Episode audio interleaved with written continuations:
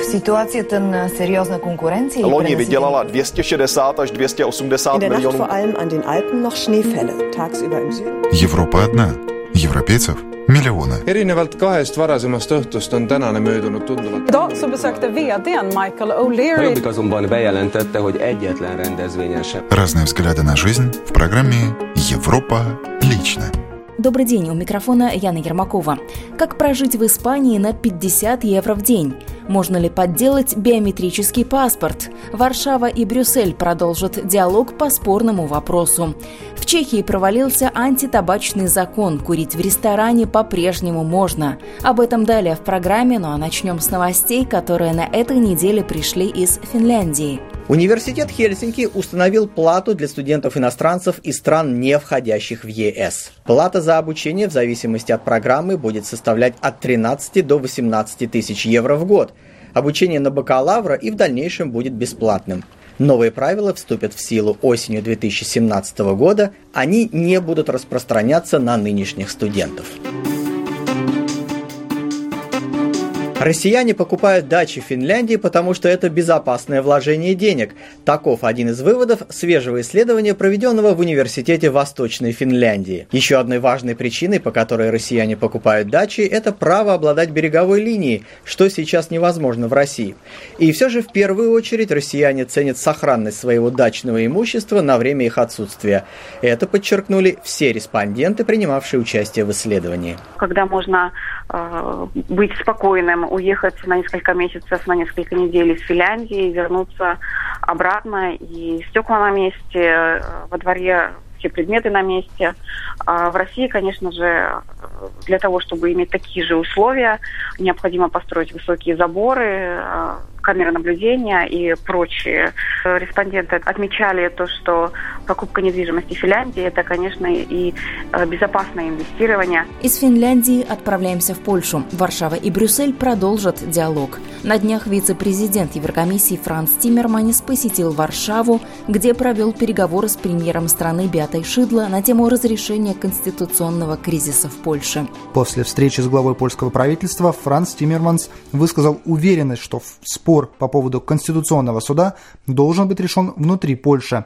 На совместной пресс-конференции он поблагодарил премьера Шидла за участие в процессе разрешения конституционного кризиса. Он заявил, что Польша может рассчитывать на помощь Еврокомиссии в этом деле. Это польская проблема, которой необходимо найти польское решение. В интересе Еврокомиссии остается поддержка в поиске этого польского разрешения проблемы. Он также выразил надежду на то, что в скором времени спор вокруг Конституционного суда будет разрешен. Кроме того, стороны подтвердили, что диалог между Польшей и Еврокомиссией остается конструктивным. Этот диалог в дальнейшем будет продолжен, сказала Беата Шидла. Переговоры на линии Варшава-Брюссель будут продолжены во вторник, 31 мая. Еврокомиссия на данный момент воздержалась от принятия какого-либо решения по отношению к Польше. Спасибо нашим польским коллегам. Продолжаем программу. Турция уже давно настаивает на введении безвизового режима для своих граждан, которые хотели бы посетить страны Европейского Союза в туристических целях. В обмен на это Турция готова принимать нелегальных иммигрантов, которых ЕС высылает со своей территории в первую очередь из Греции. Однако одним из условий отмены виз для турецких граждан является наличие биометрических паспортов, на которые перешли практически все страны Евросоюза. В самой Турции такие документы пока не в ходу. Чем хорош биометрический паспорт и можно ли его подделать? Такой вопрос журналист эстонского радио Юлия Балий задала руководителю отдела пограничной политики Министерства внутренних дел Эстонии Яны Кумяги. Ну, Все паспорта, конечно, можно поделать, но биометрический паспорт это для погранслужбы это, конечно, облегчает на- намного, чтобы проверять личность человека. Это значит то, что в паспорте на чипе фотография, данные и печатки пальцев истинного владельца этого паспорта. И тогда, если по лицу сравнить пограничнику, может быть, не так уж легко, потому что из других стран люди там как-то показываются на первый взгляд все, все на одно лицо, то если там э, брать биометрический паспорт, то сразу можно попросить туристу поставить пальцы на, на сканер, и, и сразу техника отвечает на вопрос, это ли тот самый человек, который этот паспорт получил или нет. Конечно, можно там неправильный чип поставить, биометрический паспорт тоже, с другими отпечатками пальцев, но там есть еще защитные механизмы, там это сертификаты. Если Турция будут выдавать биометрические паспорта, Турция дает для Европы там сертификаты. И каждый чип можно проверять через интернет, на самом деле это истинный или проделанный. Так что биометрические паспорта, конечно, очень хорошие, европейские страны все, все используют уже, но Турция, конечно, еще не очень, и, может быть, первые дни или месяцы э, такого потока туристов не будет, потому что у них просто нет, нет паспортов, и самая такая нагрузка будет на Турцию, потому что те, кто хотят прийти без визы в Европу, э, будут попросить новый паспорт себе. Без биометрического паспорта не будет безвизового режима. Я так понимаю, что это очень жесткое условие, да, требование. Кто, кто хочет прийти Евросоюз без биометрического паспорта, должен просить визу в консульстве, как и сейчас. Вы слушаете программу «Европа лично» и сейчас к новостям Чехии.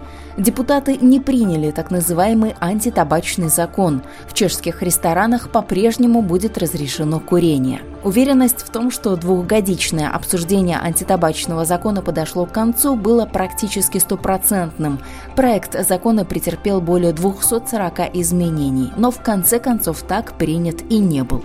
Всеобщее недовольство вызвал тот факт, что депутату от ГДП Мараку Бенде удалось найти в антитабачном законе место и для курильщиков. По его предложению, в некурящих ресторанах должны появиться курилки.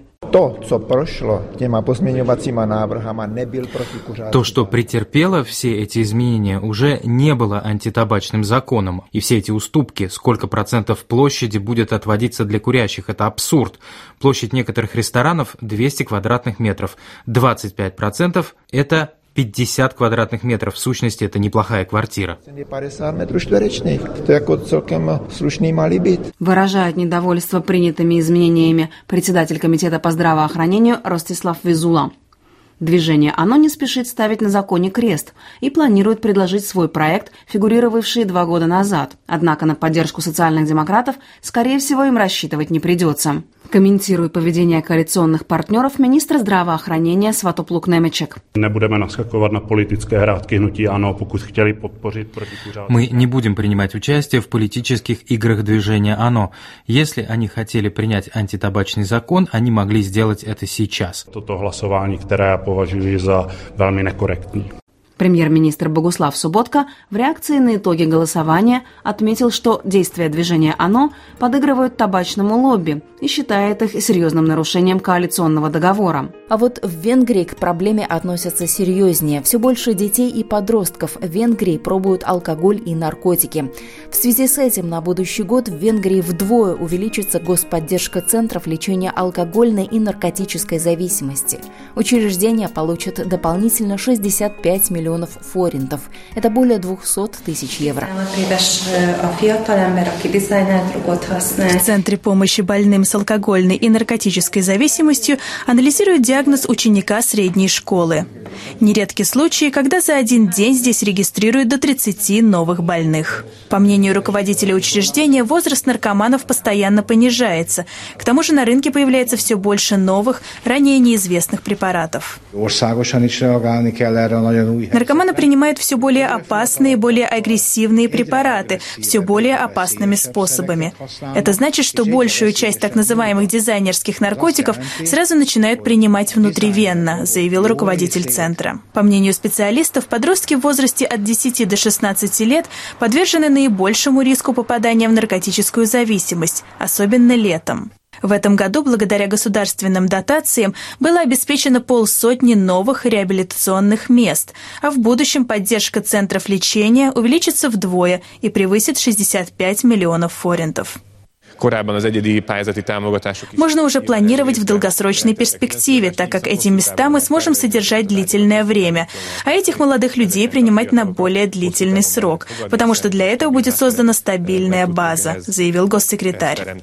Национальная антинаркотическая стратегия, принятая до 2020 года, уделяет особое внимание предупреждению употребления наркотиков. В минувшие годы постоянно ужесточали, например, состав уголовно наказуемых преступлений, связанных с наркотиками, наркотиками, а также непрерывно обновляли перечень запрещенных препаратов.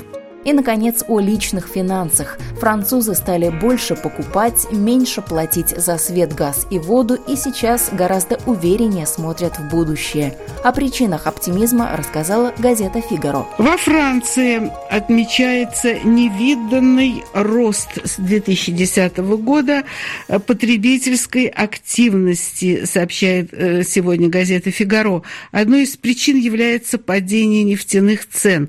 Газета ссылается ссылается на данные французского статистического института ИНСЕЕ, согласно которым в 2015 году во Франции был зафиксирован самый высокий 2010 года уровень потребления. Показатели все еще далеки от докризисных уровней, но с каждым годом разница уменьшается, отмечает газета.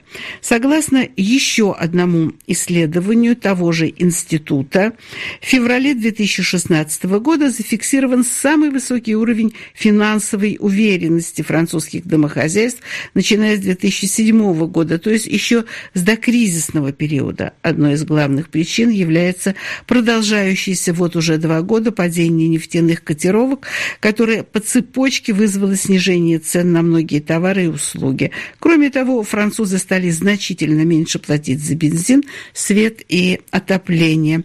Благодаря падению цен на нефть французы с 2016 года выиграют не менее 30 миллиардов евро, заявил Фигаро исследователь Французского института политических исследований Матье План. Остается узнать потратят ли эту сумму они или сберегут.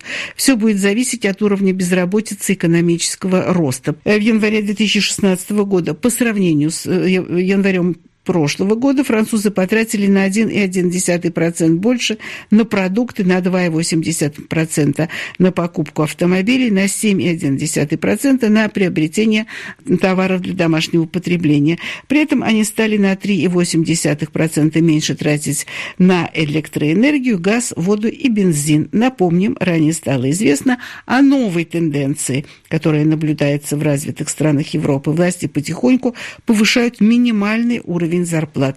Во Франции минимальная зарплата составляет 1466 евро. Продолжим тему и из Франции отправимся в Испанию. Заработок большинства иностранцев в Испании колеблется в пределах полутора тысяч евро.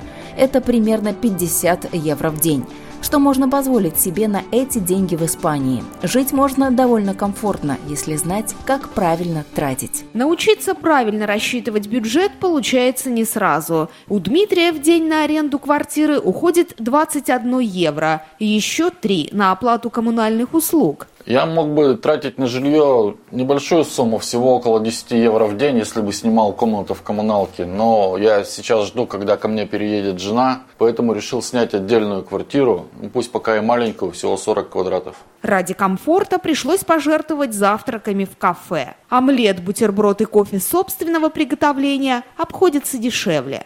Личный автомобиль в Барселоне пробьет в бюджете изрядную брешь. Парковка в центре 3 евро в час, бензин почти полтора евро за литр. Гораздо выгоднее перемещаться на метро. Ну, обычно я на машине выезжаю из города а, только в уикенд. А, вот. А, предпочитаю ежедневно перемещаться на метро, покупаю билет на 70 поездок на 30 дней.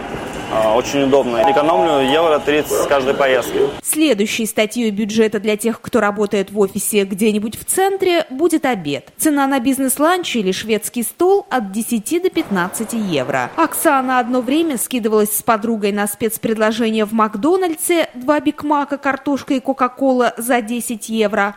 Но потом нашла вот это китайское кафе. За 5 евро здесь можно нормально поесть Порции достаточно большие, что даже салата не нужно. В 5 евро входит блюдо и хлеб. И еще кофе с молоком. Поужинать в городе на оставшиеся от 50 евро деньги не получится. Средний чек в ресторане 35 евро. Такой же ужин дома обойдется в 7 раз дешевле. Вопреки расхожим мифам, большинство испанцев покупает продукты не в мелких лавочках и на рынках, а вот в таких вот супермаркетах. Хлеб здесь не хуже, чем в булочной, только на 70 центов дешевле. Овощи с фруктами не хуже рыночных. Бутылка приличного вина стоит 5-7 евро. Заменить поход в ресторан и ужин дома можно традиционным для испанцев походом по тапас-барам после работы. Здесь важно знать секретные маршруты, не рассчитанные на туристов. А, У нас это называется солир де копа, пропустить по стаканчику. Есть куча правильных баров, где пиво стоит евро, а тапас приносят бесплатно. Добавлю, что за вычетом расходов на жилье, транспорт и питание к вечеру от 50 евро, выделенных на день, останется около 10 евро. Ни много ни мало, то есть в месяц при зарплате в полторы тысячи евро испанец может откладывать примерно 300 евро. В эфире была программа «Европа личная». Выпуск подготовила и провела я, Яна Ермакова. В программе были использованы материалы наших коллег русских радиостанций и телекомпаний Венгрии, Франции, Эстонии, Финляндии, Чехии, Испании Германии и Польши. Мы продолжим рассказывать о жизни европейцев ровно через неделю. До новых встреч!